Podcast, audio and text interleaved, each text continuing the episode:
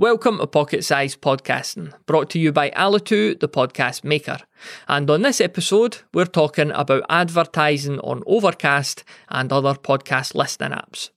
This type of advertising is hugely effective because 100% of the folks you reach are podcast listeners who are actively browsing their app. There's no education needed here whatsoever, it's just down to your show's title, topic, and snippet. Overcast ads appear as unobtrusive wee banners, which the app's users see at the bottom of their screen.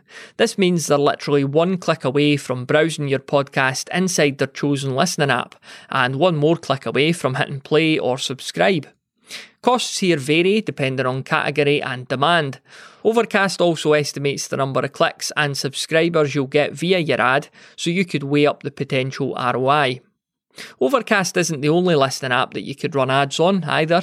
Pocket Casts, Podcast Addict, Podbay, and Player FM are other options that you might want to consider too. For a deeper dive on this topic, head on over to thepodcasthost.com forward slash advertising.